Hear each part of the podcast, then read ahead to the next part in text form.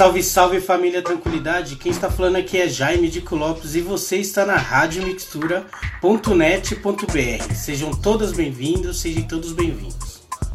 A Rádio Mixtura é uma rádio web do extremo sul da zona sul de São Paulo e vem compartilhando com o mundo a troca de conhecimento do dia a dia da nossa querida e amada periferia. Fazemos parte da nossa rede local, nacional e latina tem foco de trabalhar com os objetivos de desenvolvimento sustentável, através do conhecimento ancestral, usando as tecnologias de hoje para um futuro melhor.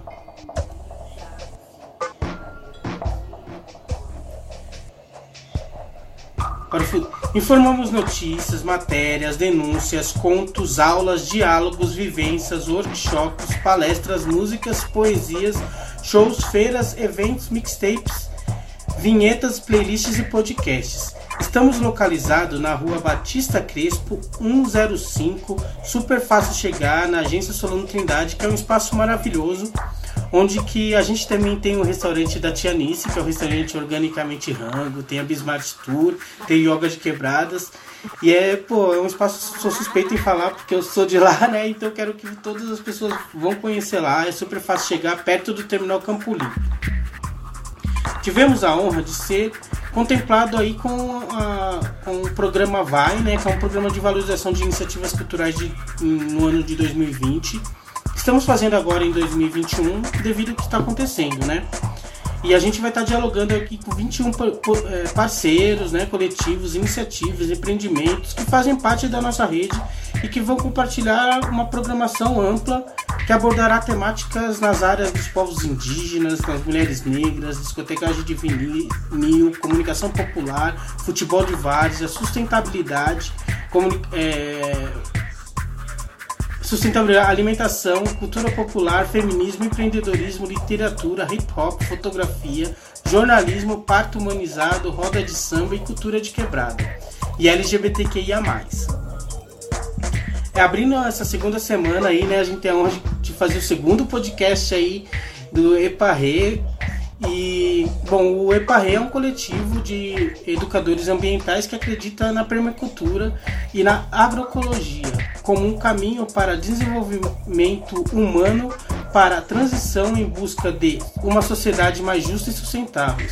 Com 17 anos de experiência, o Grupo Eparre atende diversos públicos, contribuindo diretamente para a melhoria da qualidade de vida na periferia, relações humanas, revitalizando espaços através de hortas, composteiras, cisternas, jardins ecológicos, reflorestando é, reflorestamento, tratamento de água, bioconstrução, arte e educação, afirmação de culturas tradicionais e método, metodologias interrogativas.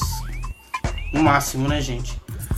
É, e nesse segundo é, podcast, aqui nessa segunda edição, quem vai estar representando aqui o coletivo Eparre é a nossa amiga Maria Eudoxia. Depois ela pode corrigir o nome dela, se caso eu errei.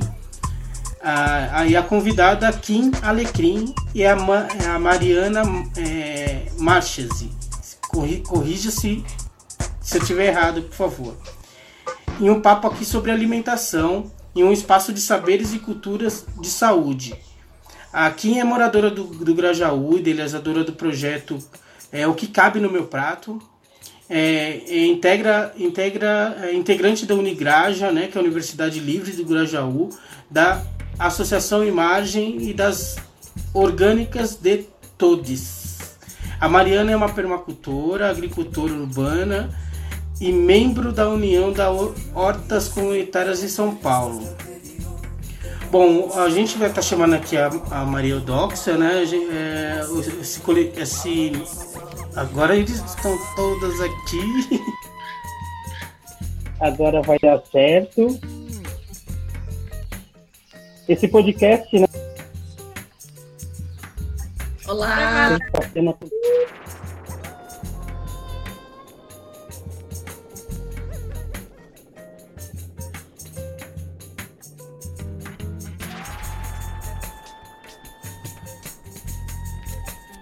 Tudo bem, gente?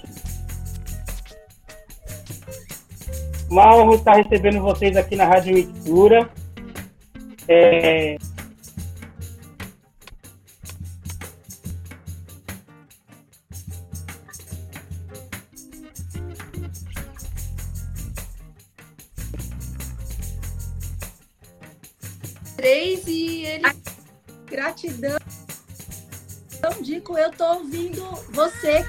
você, Mari. Vocês estão me Yeah. Tô te ouvindo bem, Docs. Então vamos desenrolar. Vamos desenrolar. Eu queria fazer um vamos. ao dia esse convite para o coletivo, para a Rádio todo mundo da Rádio Mistura, a esse convite ao coletivo Eparré. Para nós é uma honra estar aqui. E Dico, não vou te corrigir jamais. Pode me chamar de Maria, pode me chamar de Eudóxia, tá tudo certo. Tá bom? E eu tô bebendo aqui um chazinho de alecrim também em homenagem à nossa Kim Alecrim, aqui embaixo, é colhido lá da nossa horta, a horta onde eu estou trampando agora, que é a horta popular do Becos e Vielas. Então, salve, salve, meninas! Eu queria que a gente começasse, a gente tem mais ou menos uns agora.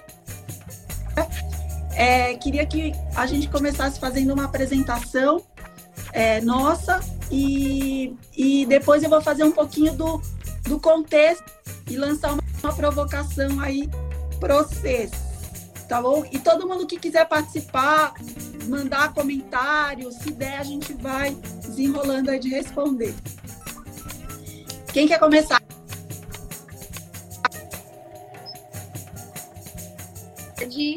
a todas é, e a todos também. Eu sou aqui em Alecrim. Eu, caso alguém esteja me ouvindo só e não me vendo, eu estou sentada numa cadeira. É, estou vestindo uma blusa listrada com um chale preto por cima. Meu cabelo é curto, a parte de cima para trás de mim tem uma cortina azul florida. E eu sou, tô falando aqui do Grajaú, do Parque Cocaia. Eu nasci e cresci aqui e atualmente sou ativista, né, cultural e trabalho com a alimentação saudável. Tento, né, o máximo possível trabalhar com alimentação saudável e integro o coletivo da comida, então a gente também é, faz oficinas, é, grupos de estudo sobre alimentação e também esse, esse coletivo, né, que é o que cabe no meu prato, ele me possibilitou conhecer outros coletivos do, do Grajaú e de outros, outras quebradas também. E aí hoje eu integro a Unigraja, que é a Universidade Livre Grajaú, que fomenta né, um, um debate sobre território educador, então as quebradas quanto espaços de produção de conhecimento e valorização desse conhecimento também. E vem Associação Imagem e, por último e mais recente, para Todos, que é uma rede de mulheres que fomenta né, a arrecadação de fundos para a distribuição de alimentação sem veneno também nas periferias. E gratidão aí pelo convite. Rádio Mistura, Eparré, é nóis.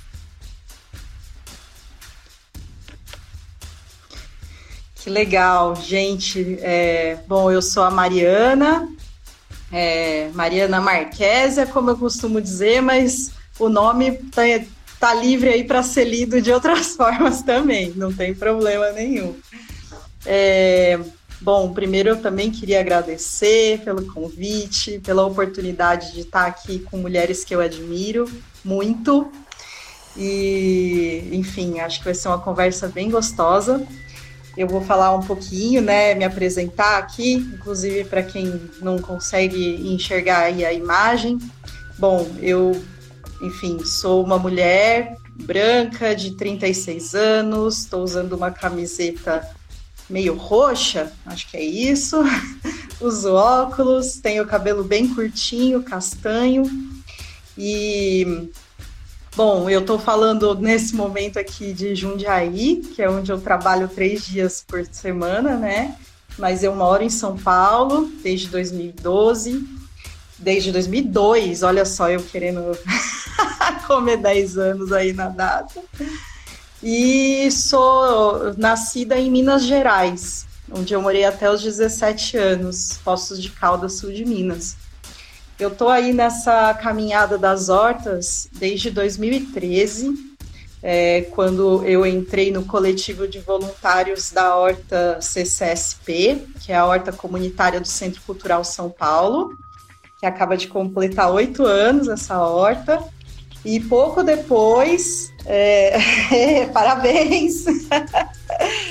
e pouco depois é, eu acabei também me metendo a plantar ali no Largo da Batata, né, no bairro de Pinheiros, onde eu moro, em São Paulo. E junto com a Eudóxia, a gente formou o coletivo Batatas Jardineiras, né, e temos ali uma pequena agrofloresta bem de resistência mesmo, porque é em praça aberta, né? Mas, enfim, é, toda essa caminhada aí de me aproximar da terra me levou também a me aproximar do alimento e entender como que as hortas são espaços educativos, educadores para as pessoas fazerem essa reconexão com a própria saúde pelo, por meio do alimento, né? E também da aproximação com a natureza.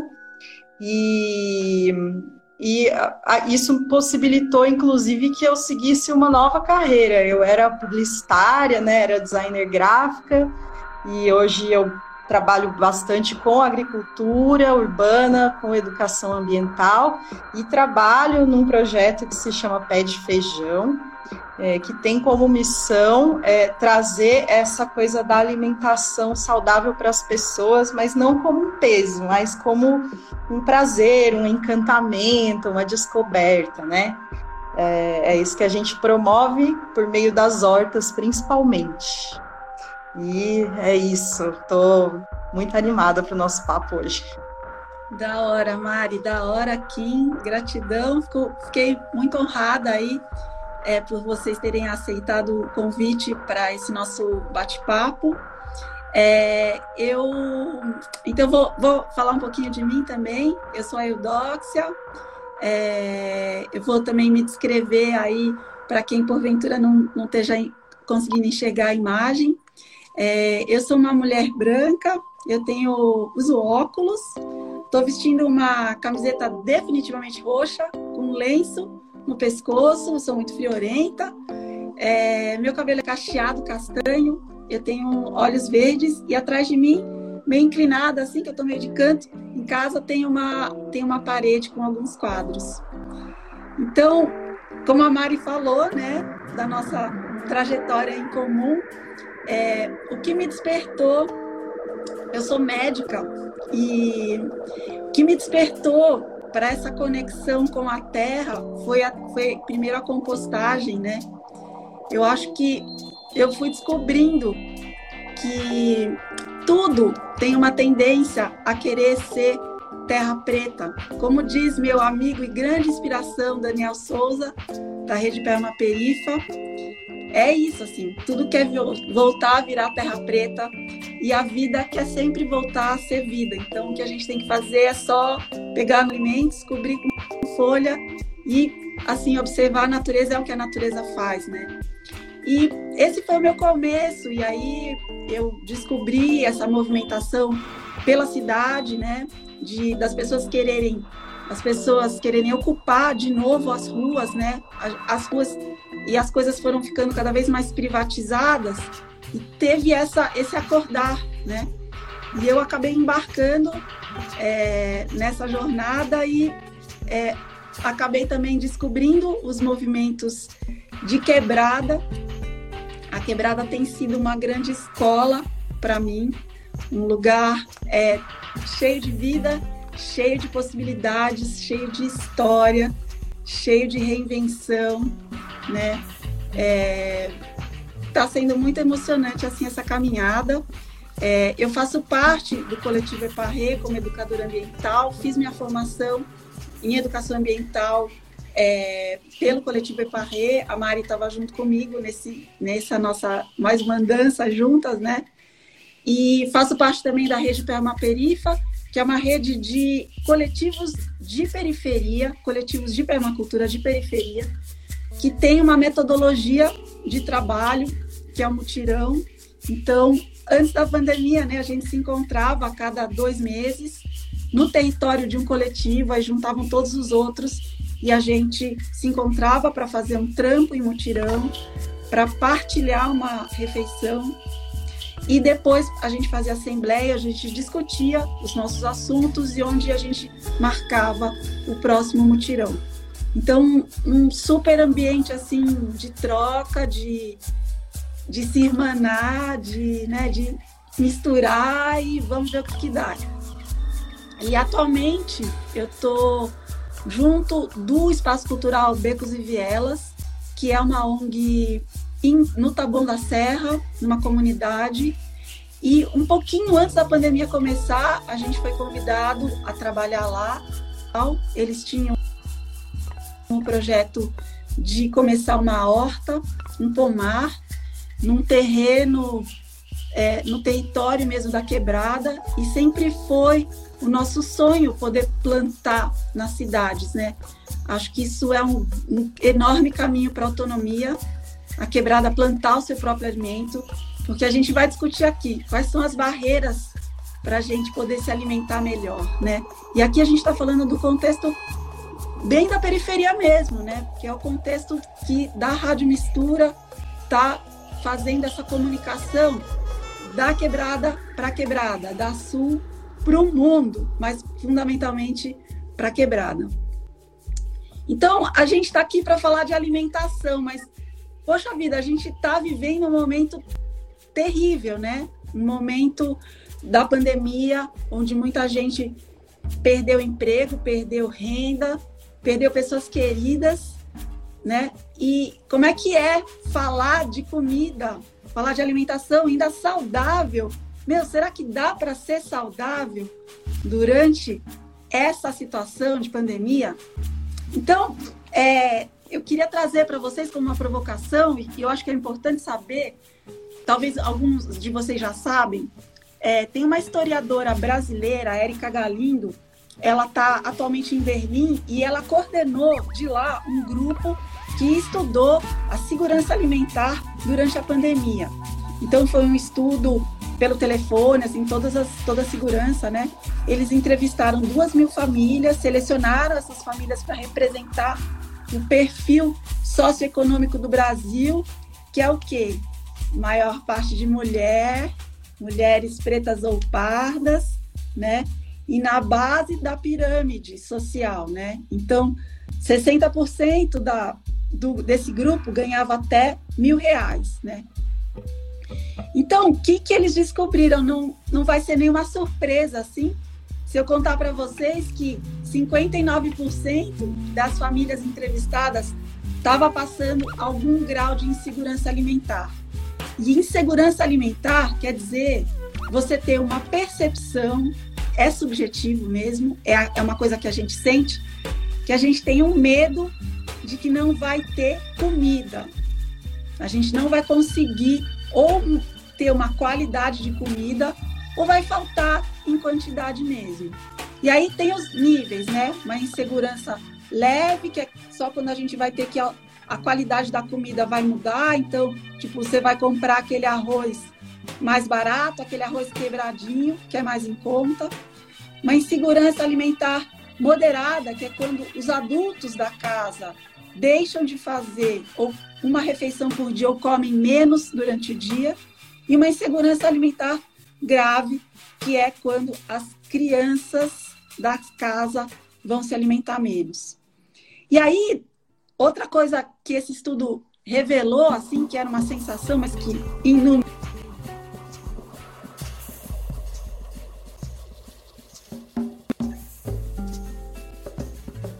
principalmente nas regiões rurais, a gente estava tendo até 25% de insegurança alimentar grave. Isso quer dizer, as crianças comendo menos.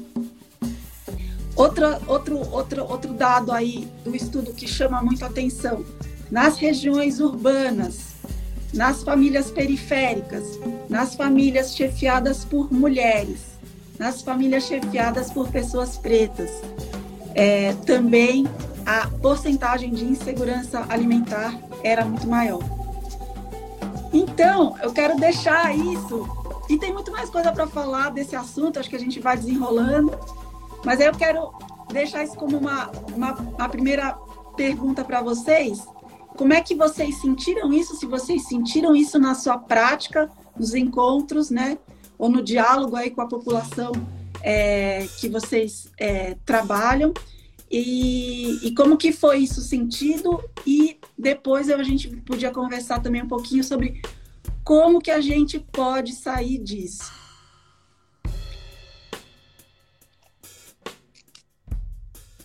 Vai lá, Kim. Kim, pode começar. Então tá bom. Eu falo pra caramba, hein? Bora lá.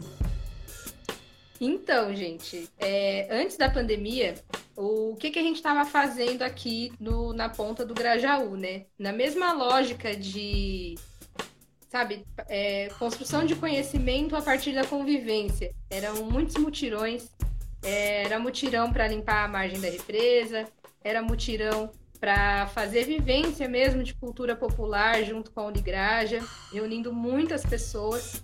E sempre, né, no início do, dos eventos, rolava a alimentação, seja o café da manhã ou seja o almoço, sempre com a produção, né, de, dos alimentos com os insumos, sempre que possível, a maioria vim, advindos da agricultura familiar da região de Parelheiros, da Ilha do Bororé, Chácara Santo Amaro e assim vai. Então, mutirões de preparo coletivo e partilha coletiva também. Então, tudo tudo junto, misturado, né? Então, o debate sobre alimentação saudável, ele acontecia nesses espaços coletivos. E aí, com o avanço da pandemia, a gente teve que parar com tudo que era coletivo, né? Veio esse essa onda de isolamento físico e principalmente o social, que aí a gente né, foi reconfigurado, não sabia mais o que fazer, e as nossas atividades foram totalmente jogadas para a questão de assistência contra a fome. Então chegou no, em março e abril do ano passado, a gente não conseguia mais ter espaço para falar da alimentação saudável. Com a paralisação dos trabalhos de muitas pessoas autônomas, nas comunidades, nos coletivos e nas nossas atividades que tiveram que ser totalmente paralisadas, não tinha mais espaço para o encontro, não tinha mais espaço para partilha em volta de uma mesa com 50, 60 pessoas juntas. Então a gente passou a, a ser é, assistência social o mais emergencial possível, né? A maior política pública que eu vi da, desde a pandemia acontecendo é o Nosso por Nós. Se a gente for considerar isso uma política, né? A política das quebradas, que é todo mundo se ajudando, é, para quem tinha contatos procurando cesta básica, então a, o diálogo sobre alimentação saudável ele foi soterrado por essa avalanche da fome, né? A falta de gás, toda essa questão. Então aí a gente não, não julga a realidade, né? Se a pessoa está sem nenhum alimento, não tem como julgar essa coisa de dar preferência, se esse é o único que tem. Então, aí do início da pandemia até aqui, mais de sei lá quantas mil cestas básicas, cestas básicas, por contar, acho que passa aí de não sei, 3, 5 mil fácil, porque é um ano, né? Um ano de, de força de trabalho voltada a, essa, a esse apagar incêndio, que o principal incêndio que aconteceu foi o, o da fome.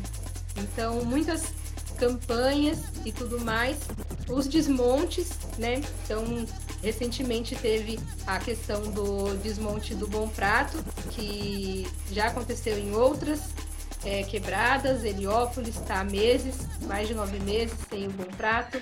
O Grajaú foi ameaçado de perder a sua unidade do Bom Prato para ser transferida para a cidade Dutra, que é a quase 5 quilômetros daqui.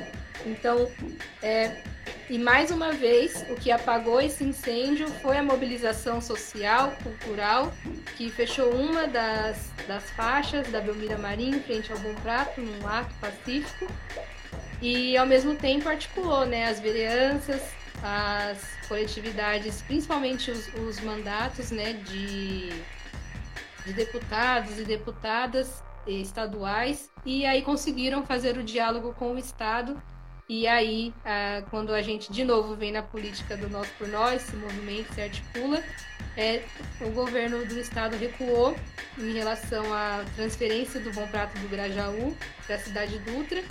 E pandemia para cá é isso, assim, né? A gente, o único momento que a gente conseguiu se encontrar foi na rua, porque a gente não pode, né, por, por bom senso, se não for essas situações extremamente emergenciais, a gente não teve mais o encontro. Então, tudo foi pro, pro para o online ou distribuição de donativos, né? Acho que é aqui. Ih, deu uma travadinha. Deu uma travadinha aí.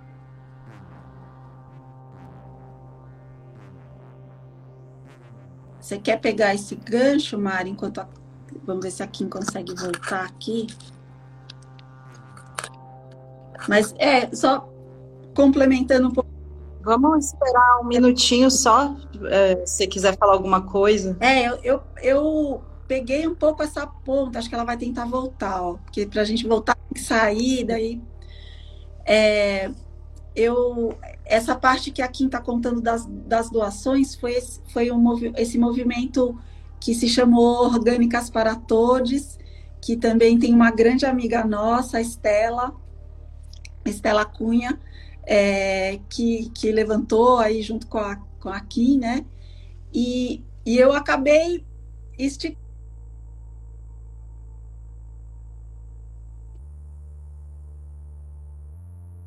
né? Então foi uma, uma fase assim que a gente é, viu essa questão da fome acontecendo e a gente realmente se lançou se lançou nisso aí.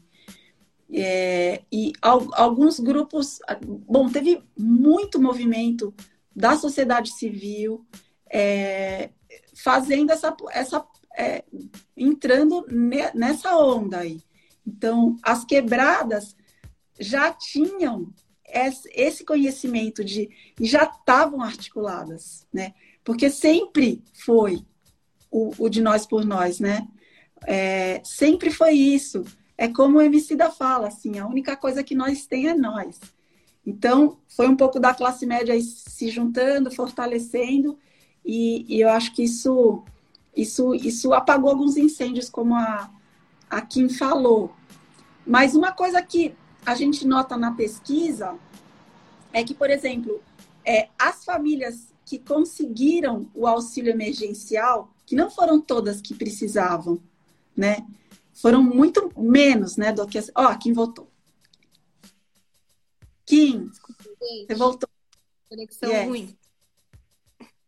Então, eu só estava contando aí da experiência que eu tive de puxar um pouquinho dessa ponta do Orgânicas para Todos para o Tabuão e falando que isso é, isso é bem legal, mas a pesquisa mostra que a políticas públicas elas são mais garantidoras então, as famílias que receberam auxílio emergencial, na pesquisa, elas sofreram menos insegurança alimentar e elas substituíram menos os alimentos saudáveis, né, por alimentos de prateleira, alimentos ultraprocessados. E, mais que isso, as famílias que tinham um LOAS, uma aposentadoria, uma previdência, que são políticas mais firmeza, né, são políticas institu instituídas, essas sofreram menos. É, então, assim, só fiz esse parêntese aí enquanto você se reconectava. Então, por favor, aí, completa sua, sua fala aí. E é exatamente isso, Docs, porque quando a gente, quanto movimento cultural, social, se coloca nesse espaço de política pública, né? Eu brinquei agora há pouco que a maior política pública que eu vi desde o início da pandemia é o nosso por nós. Só que isso é pedir para se esfolar, sabe? Não tem resiliência e meditação e, e não sei o que, e óleo de coco que ajude a gente a fugir dessas rugas que é o estresse de tentar consertar o que o Estado simplesmente deixou de mão e, e o mercado também. Né, simplesmente deixaram de se importar em tentar resolver. Pelo contrário, né, eles desmontam, pior, fazem para piorar. E quando a gente se coloca nesse lugar de dar conta de uma política pública, a gente não dá conta, a gente adoece, porque é impossível um coletivo cultural, redes culturais, mesmo que sejam muito articuladas, né? quando a gente não tem as, as ferramentas de fato, que, que é esse financiamento né, das, das, que as políticas públicas promovem, a gente não consegue dar conta.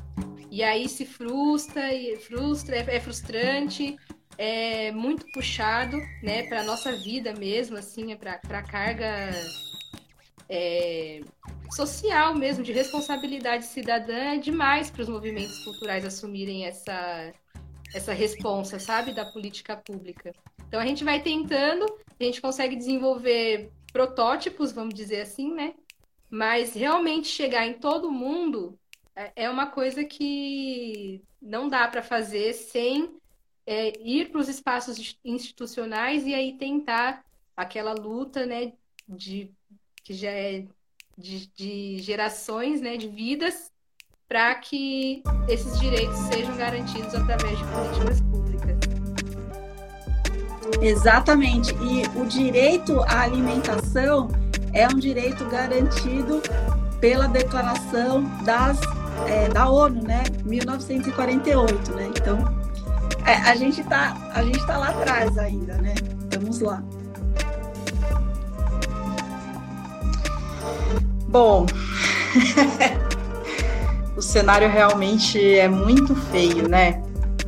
E eu acho que, de certa forma, desde que eu entrei assim nesse movimento, né, de ativismo pela agricultura urbana, é, a gente vê chegar esses cavaleiros do apocalipse aí da fome, da crise econômica do colapso ambiental. É, a gente está ouvindo, né, o galope. Mas é, acho que ninguém assim estava exatamente preparado para a hora que ele chegou da forma como chegou, assim, junto com pandemia, junto com crise ambiental, junto com crise política, tipo muitas crises juntas, né? E na verdade, assim, é, me chama bastante atenção na fala de vocês como que e, é, também não é surpresa, né, para nós como que o Estado está completamente desconectado né, dessas demandas da sociedade, da urgência de um problema que é a fome. Né? Quem tem fome tem pressa e não pode ficar esperando a burocracia desenrolar. E aí, o que a gente viu no ano passado, assim, da, né, do que vocês estavam falando, os movimentos da sociedade civil se organizando, tentando preencher esse buraco, da forma como era possível, né? E muito deficitária ainda, porque é, não dá para fazer nenhum milagre, né?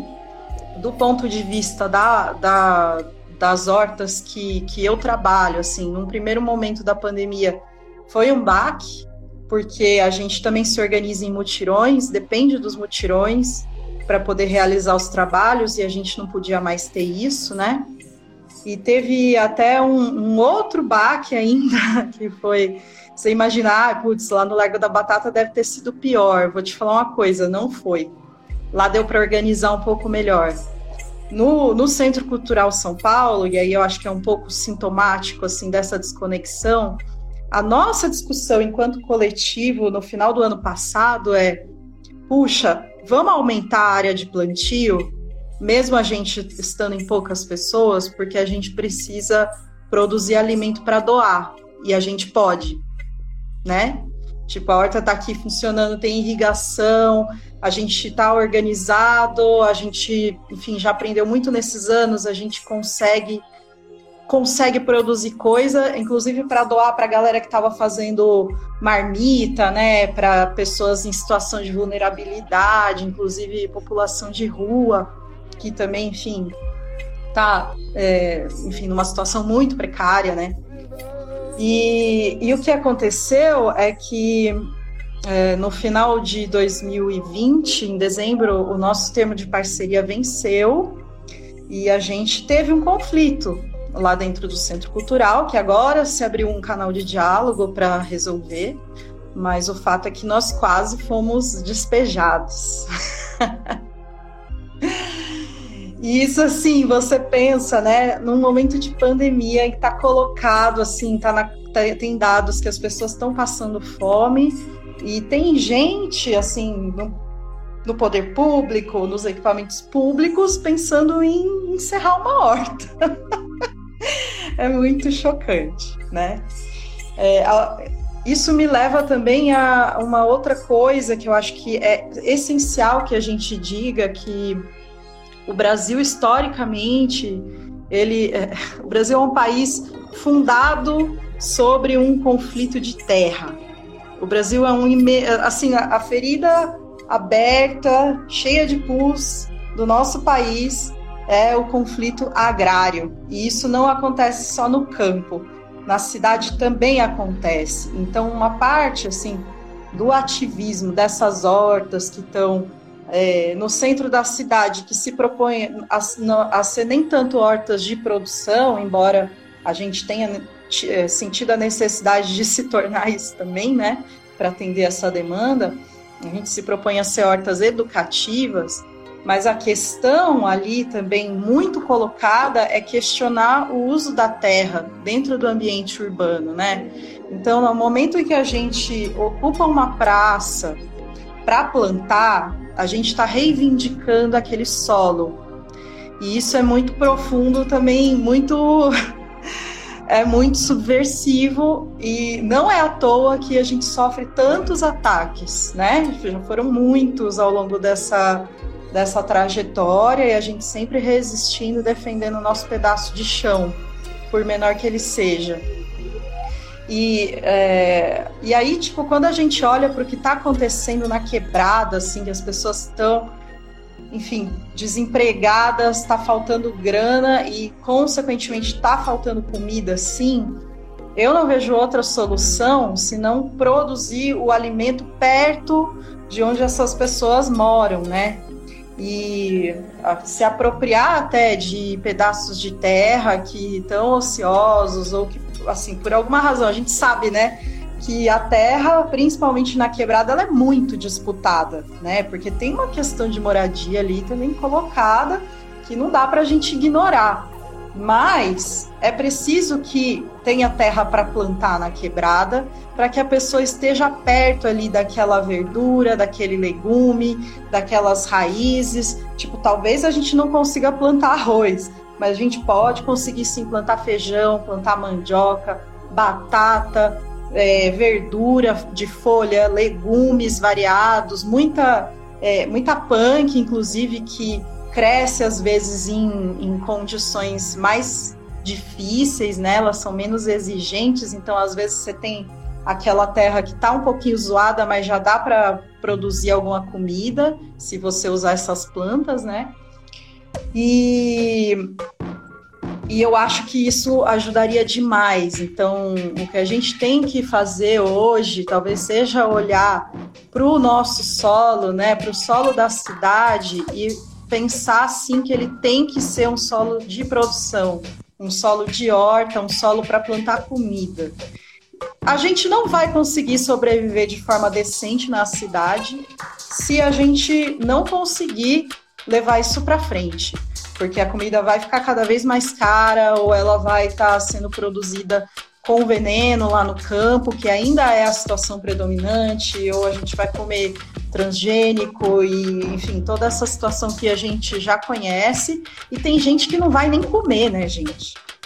E aí, bom, é, é, toda essa situação acho que me fez ressignificar também um pouquinho essa coisa de plantar ali no Largo da Batata, né?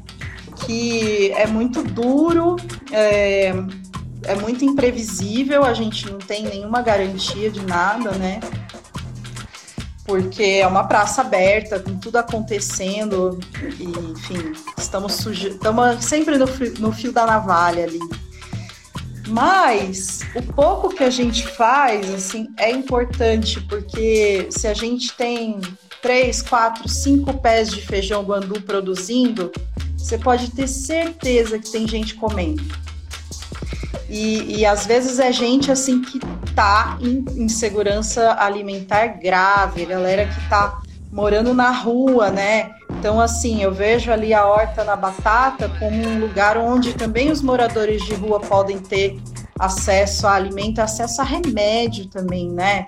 Pegar ali um boldo, pegar uma planta medicinal que precise usar naquele momento e pegar um alimento ali, a gente consegue é, tirar batata doce, consegue tirar feijão, consegue produzir abóbora.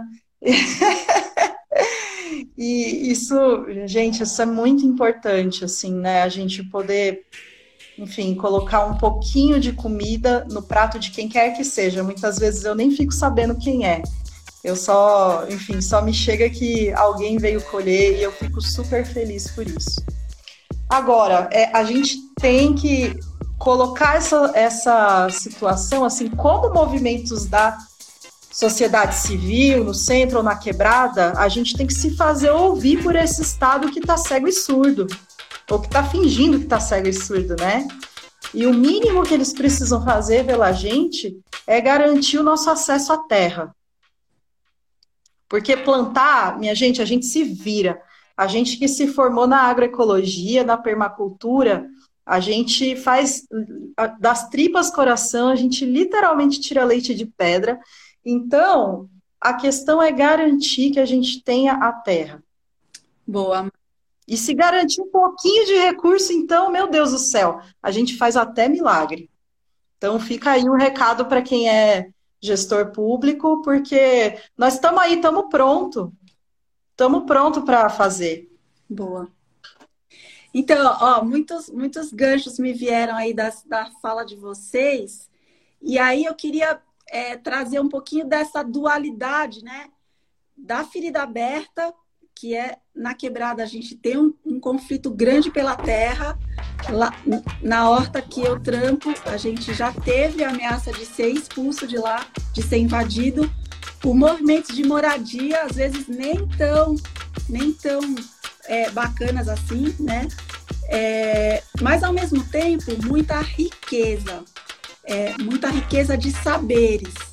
E muitas pessoas que, diferente do centro, eu percebo assim, é, tão, ou são filhos de agricultores ou na infância trabalharam no campo e conhecem as plantas medicinais, conhecem usos até que a gente desconhece.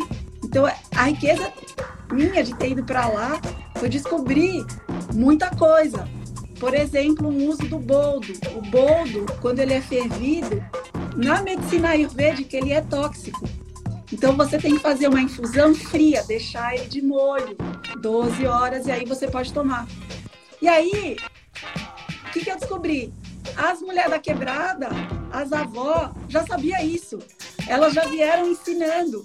Olha, filha, como é que você faz aqui que você colhe boldo?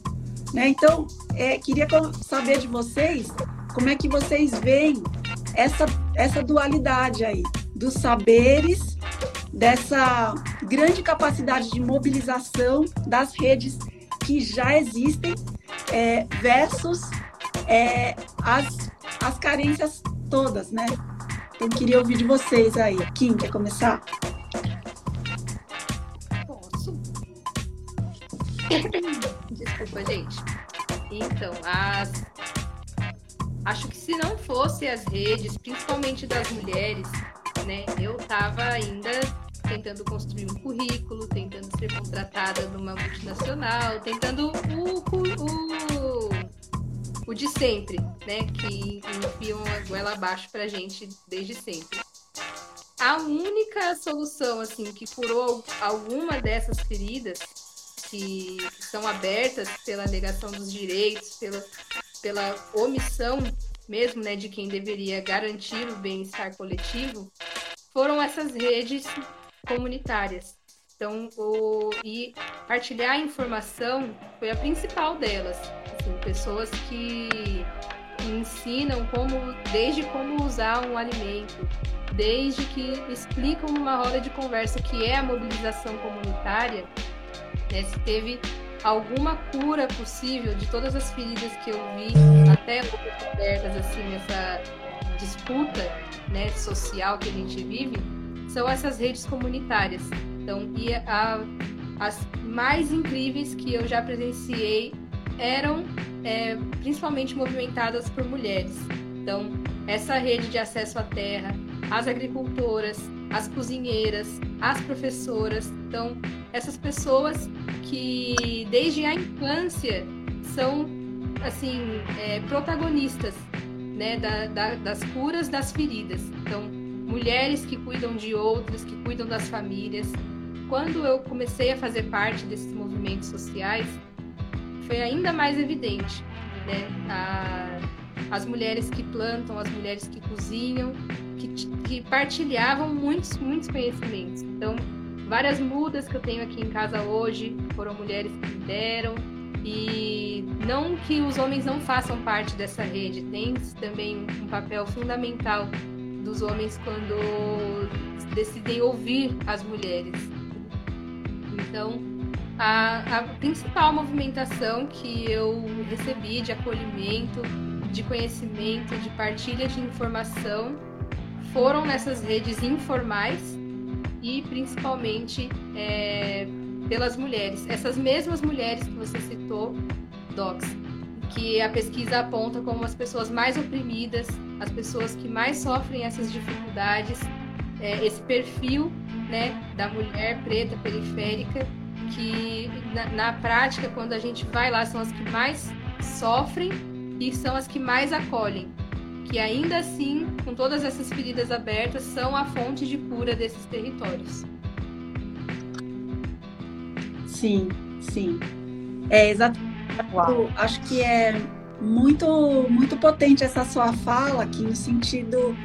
É, e eu acho que isso aponta também uma saída, uma saída até é, que o movimento, os movimentos sociais, as, é, os coletivos, né? Que não, a gente não tem a grana, a gente não tem esse poder do Estado, né? Porque o Estado foi constituído para isso. O Estado tem é o detentor das armas e do direito, né? É, e só quem já sofreu a violência do Estado é que sabe o poder que o Estado tem. Mas a gente ia te pedir para comentar isso também. Como é que a gente pode é, fortalecer essa rede de saberes, essas mulheres que já sabem, esses homens que também muitas vezes chegam junto para bater enxada, né, junto com a gente. A gente sabe que nas hortas comunitárias a maioria é de mulheres, né? A gente teve essa discussão inclusive na rede Perma Perifa. E assim, a maioria é mulher mesmo. Mas os homens podem ter podem ter esse papel. Como é que os coletivos poderiam, é, enfim, fortalecer essa rede de saberes que já existem. Se você participou de alguma iniciativa onde isso aconteceu, como é que foi essa experiência? Então, a gente é, tem o desafio que foi ainda mais acentuado na pandemia, que é da acessibilidade. Né? Então, a, a onda de movimentações é, virtuais, agora a gente está aqui, né? Muitas pessoas vão poder acessar isso depois. Só que se a gente tivesse numa roda, né, 15, 20 pessoas se olhando, se vendo, né, isso, isso de fato seria mais efetivo, porque provavelmente antes dessa conversa a gente já teria plantado, a gente já teria feito um mutirão antes e sentaria depois para conversar. Né? Então, a, o principal é isso, assim, é encontrar formas de burlar, não estou querendo aqui de forma alguma incitar aglomerações, multirões, só que a gente já está vendo que o espaço ao ar livre, o acesso à natureza, ele é a principal forma de evitar o contágio. Né? Espaços fechados, a sala de aula já dá já dá urticária já só de, só de pensar né, como está sendo difícil essa volta às aulas. Então, a acessibilidade da informação, é, tentar de todas as formas não se conformar com essa mensagem que pisca a todo momento para a gente, isolamento, se isolar. Acho que a, a, gente tem que insistir na contramão, que é o, o que a gente já defende desde muito antes da pandemia, são os espaços de sala de aula ao ar livre. que são os espaços de encontro, só que com todas essas questões, né, de distanciamento e, e todos os cuidados para que evite ao máximo o contágio entre as pessoas. Então, a, o que a gente está tentando fazer aqui é produzir conteúdo, porque já que a gente ainda não pode se encontrar, né, tá muito complicado isso, então a gente tenta distribuir, levar até a casa das pessoas, no portão mesmo a gente entrega, ou em alguns espaços de, de passagem, sabe? Onde a gente não vai marcar um encontro para estarmos ali. A gente vai se posicionar onde as pessoas já transitam e ali a gente entrega cestas de orgânicos, a gente está produzindo, né, usines, uma iniciativa que o Imargem traz, que isso extrapolou também para a Unigraja, são as intervenções de bike som. Então, no ano passado inteiro, nas nossas intervenções, teve intervenção de lambe, mural de grafite, que aí ficava ali a mensagem ficava ali estática e as pessoas em movimento iam recebendo aquela informação. E no caso, do, quando é o contrário, né, quando as pessoas estão ali paradas, por exemplo, ponto de ônibus, na feira, aí a bike passava em movimento é, com podcast, com mensagens explicando quais são os sintomas, o momento de procurar a ajuda médica, a importância da vacina para elas, para as pessoas se vacinarem. E aí, quando a gente vai distribuir alguma coisa, a gente sempre coloca uma edição do Zine. Essa aqui foi a primeira, que fala, é a queridíssima, que fala sobre os sintomas, quando procurar ajuda. Tem também a questão dos alimentos que a gente começou a distribuir. Então, é, como as pessoas utilizarem o chá do limão para baixar a febre, como utilizar o, o suco de inhame e o suco de couve para poder prevenir né, a, baixa da imunidade, a questão de diminuir o uso do açúcar é, e várias outras coisas. Aí, quando passou essa necessidade inicial ali, né, da, da pandemia, a gente começou a falar de outros temas, como por exemplo a água. E aí a gente tenta não só ficar nesse lance de martelar informação, né? Então muitas vezes também a sensibilização ela vem através da, da arte, que aí é uma coisa silenciosa, que aí cada um sente como o coração pode receber. E aí também sensibilizar as pessoas com esses materiais que são artísticos, né? A, a última edição até aqui foi essa sobre o racismo estrutural. Então, várias atividades também que que as nossas dores elas se conectam, né? A fome está muito ligada também. Quem passa fome está muito conectado ao racismo estrutural, a, a não valorização dos povos indígenas. E aí tá no forno mais uma edição que vai sair aí em breve, que ela vem para evidenciar para a gente o quanto que mesmo estando na cidade, a gente ainda tá na floresta, né? a gente está só em cima, a gente só meio que né, achatou ela ali com essa bola de concreto que são as cidades.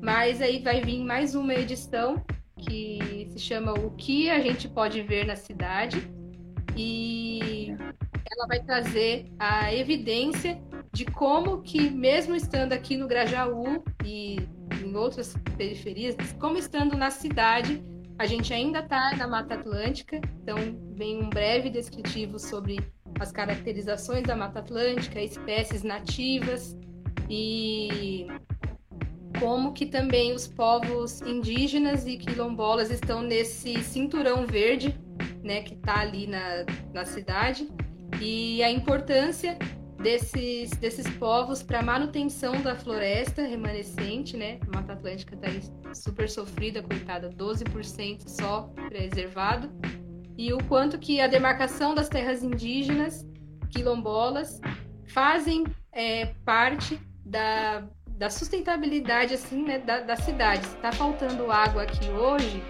é porque tá, tá desmatando em algum lugar, né? A gente está agora nos 45 do, do, segundo tempo, do início da crise hídrica, né, que está chegando por causa das queimadas do ano passado. Então, Aí vem vindo esses materiais que, já que a gente não consegue fazer um encontro, primeiro um mutirão e depois a roda de conversa e depois o almoço juntos, juntos, a gente está tentando fazer isso em cápsulas impressas. Boa. Podcast para tentar levar para a rua, para tentar assim é, escoar na, nas frestas do concreto, fluir aí essas informações. Perguntaram aqui como é que faz para adquirir. A gente tem uma conta da Graja no ISU e por lá a gente divulga todas essas edições aqui, tanto para leitura online como também a versão para imprimir. Então, todo, todas essas informações aqui, se vocês procurarem no ISU, que é I-S-S-U-U. Lá tem uma conta da Unigraja e lá a gente, a gente disponibiliza os arquivos tanto para ler online como também para imprimir. E aí tem esse aqui que é muito, muito lindo. Muito lindo. Quero. Então, então os jeitos que a gente está encontrando de tentar é, manter o fluxo de informação e já que a gente não pode mais ter os grupos, né? Então, boa, Kim. Então, assim, se eu não sei o que é isso, se eu entrar, por exemplo, no Instagram da Unigraja ou no seu, aí você dá uma, uma, um direct lá, você manda um link para a gente ler, imprimir, enfim, também funciona assim, né? Pode tá escrever. na página no... do Facebook. Página Unigraja também tem. Tá bom. Mário, eu queria te fazer uma pergunta aí no sentido das, das nossas das saídas, né? Se a gente, você que você é uma grande cozinheira, beneficiadora de alimentos também, se vocês têm dicas é, de como que a gente aproveita melhor o alimento, tipo conseguir lá, tipo aquela couve ali, tipo o que eu posso fazer ah, na horta lá tem umas folhas de batata, ainda não deu para tirar a batata. Então, queria que você desse umas dicas de alimentação possível. Bom, gente. Bom, em primeiro lugar, assim, conectando um pouco com a fala da Kim, na verdade, essas dicas, elas são dicas das nossas avós, né? E muita gente, assim, que está aí na quebrada já sabe isso de core salteado, né? Mas até às vezes parece que isso ganha uma conotação assim de ah, não preciso mais fazer, porque isso era quando a gente passava fome, né? Às vezes até quando a gente fala de punk, a gente ouve ah, esse comentário, não é tão incomum assim. É, isso aqui a gente comia quando passava fome. Mas, é, pensando assim que realmente tem muita gente com falta de alimento e que a gente também precisa honrar o alimento, né? A gente que vai se aprofundar um pouco mais na agricultura, quando a gente vê o trabalho que dá cultivar, a gente não quer jogar nada fora, nadinha, nadinha, não quer desperdiçar nada.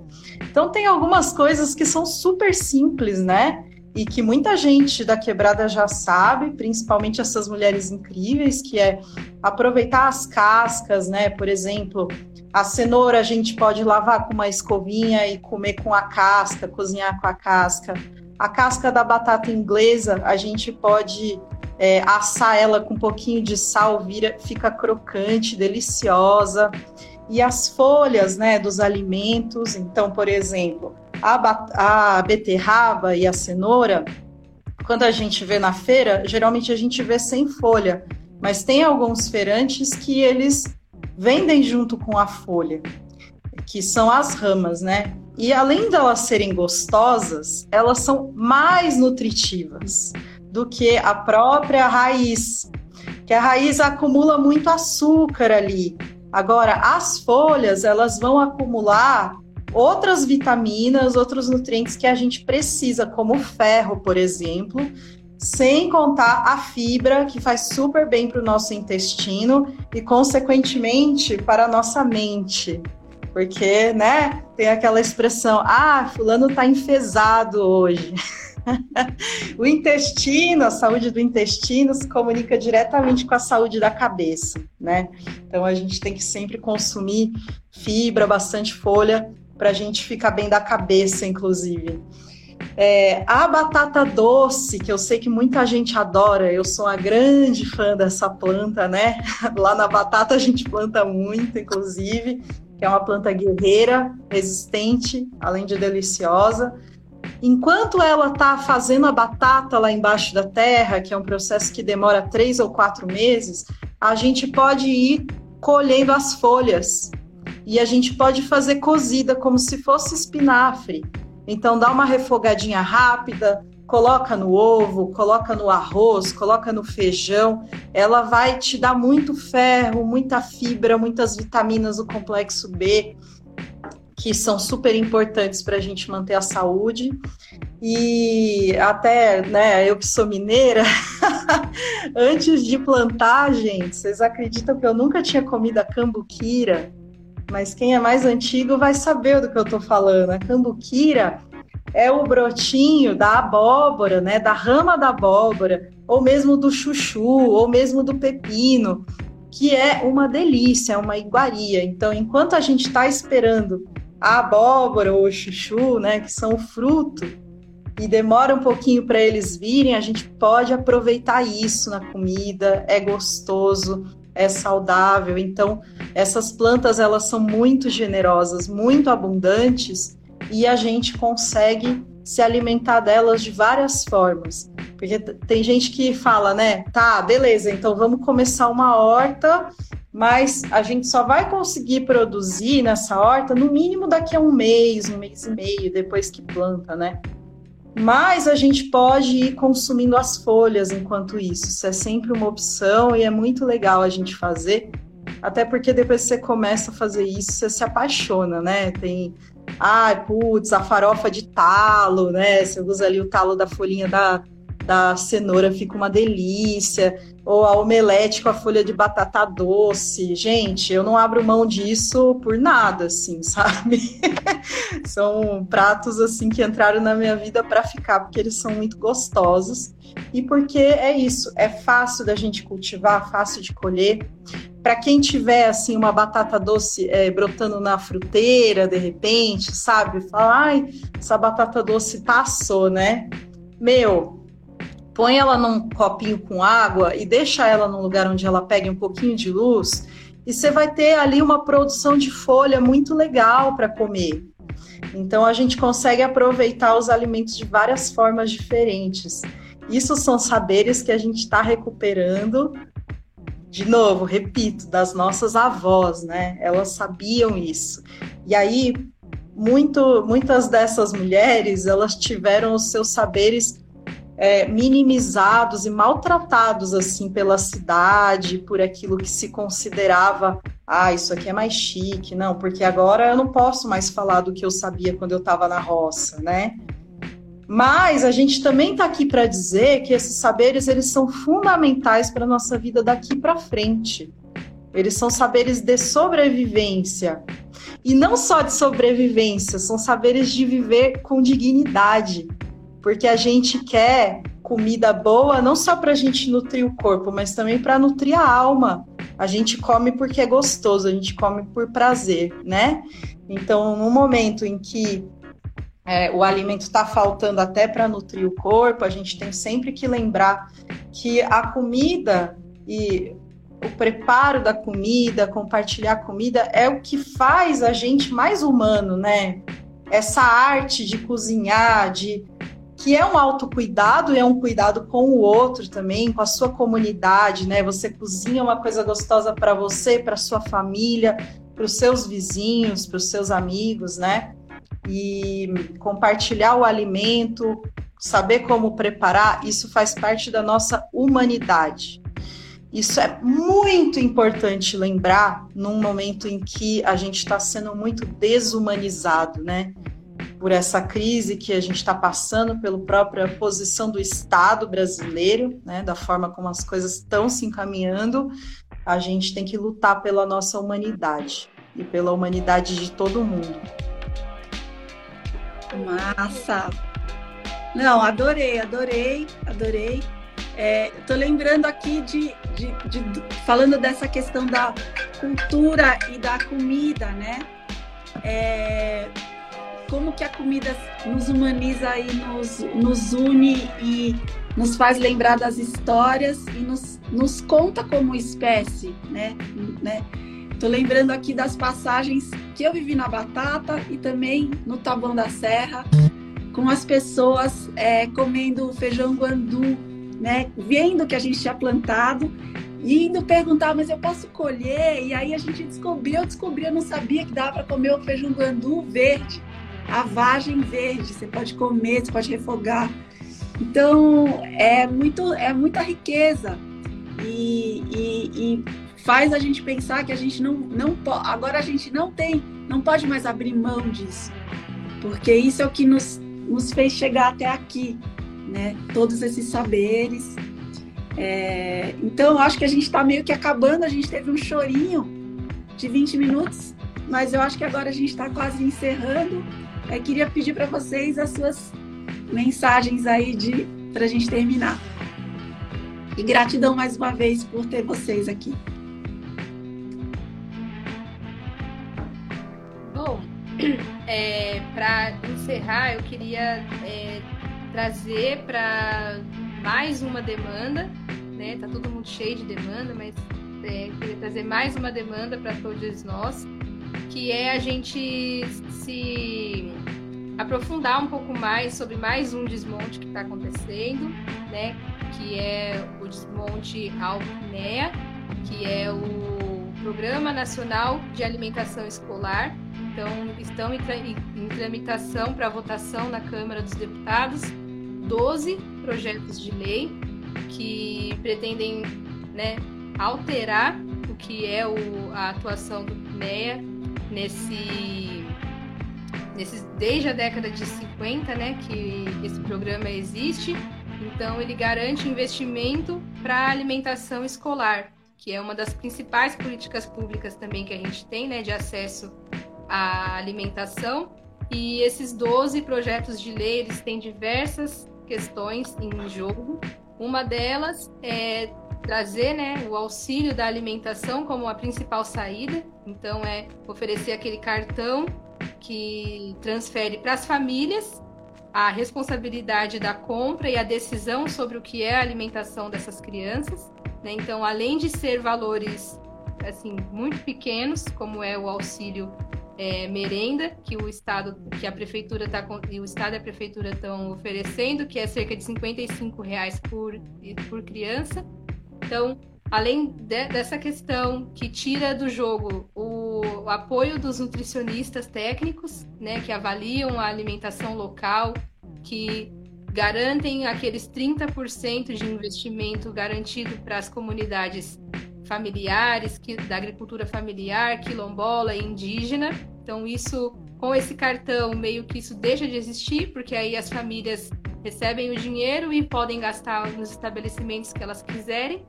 E aí, o, o que elas normalmente acessam são as redes de mercado, agronegócio, né? Porque a logística de a logística né, de distribuição das, das comunidades familiares, ribeirinhas, quilombolas, indígenas, eh, não existe investimento público para esse tipo de logística. Então, muitas vezes a produção ela existe e ela fica no campo, muitas vezes estraga por falta de logística de distribuição.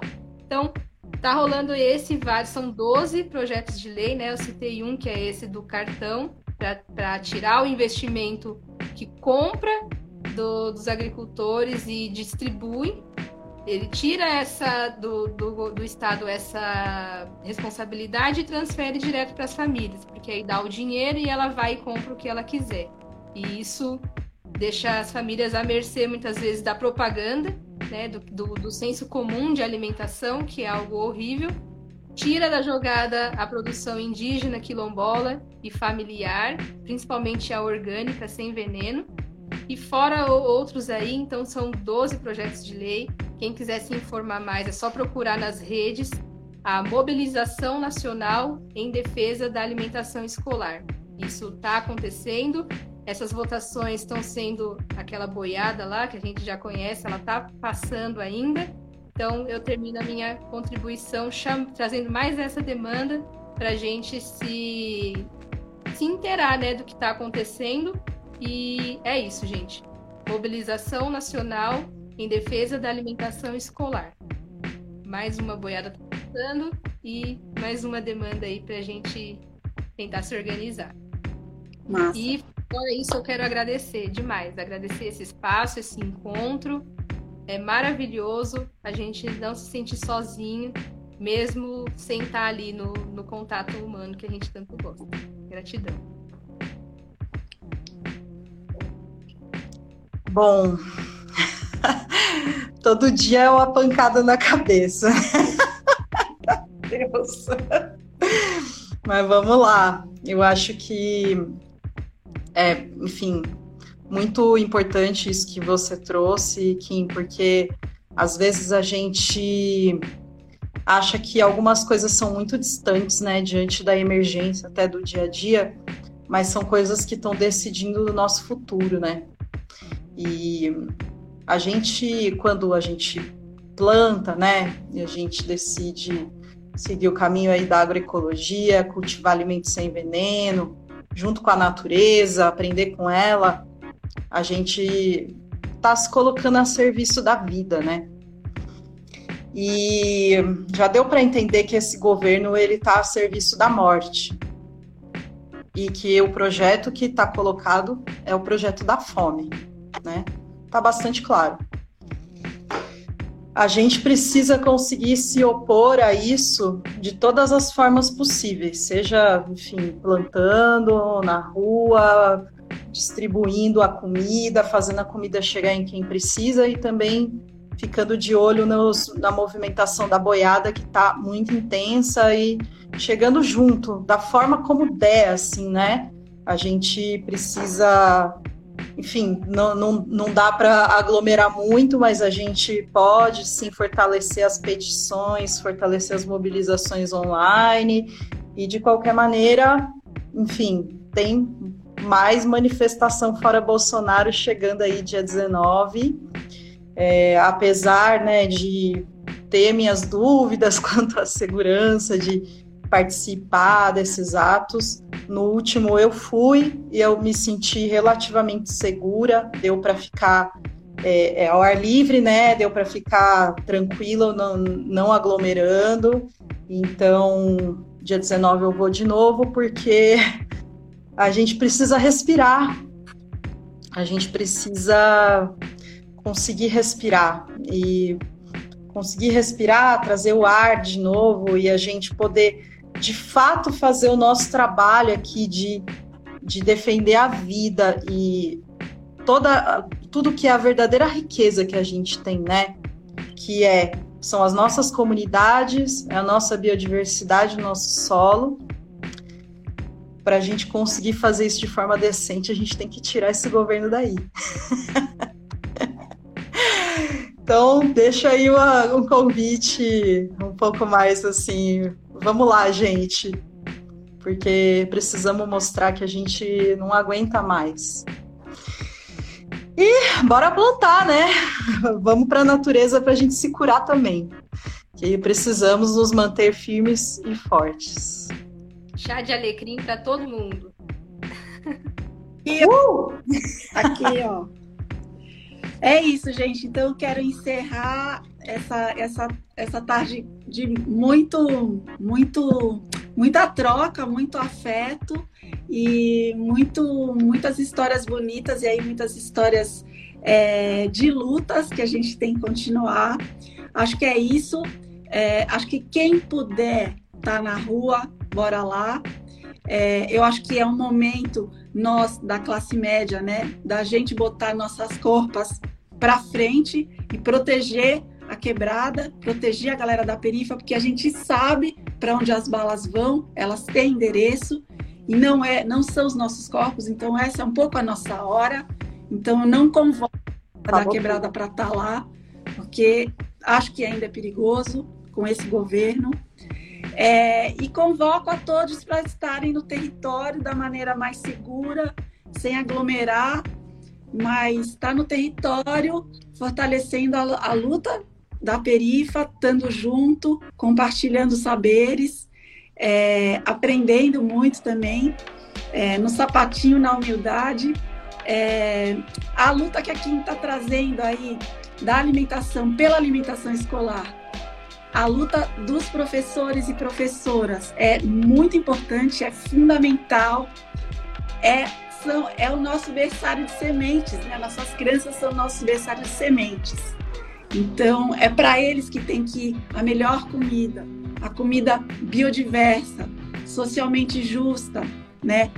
Que seja do território, que fale com o território. Então, essa é a minha minha despedida e meu chamado para vocês, tá bom? Então é isso, Rádio Mistura. Acho que estouramos nosso tempo um pouquinho, mas tudo bem. para a galera que acompanhou a gente, eu vi muita gente querida. Quero dar um salve aí para é, para Evelyn, para o Alê, que eu vi passando por aqui, para a Wanda e na voluntária da, do CCSP da Horta, que faz muito tempo que eu não vejo. Um beijão. E é isso, gente. Aqui vamos.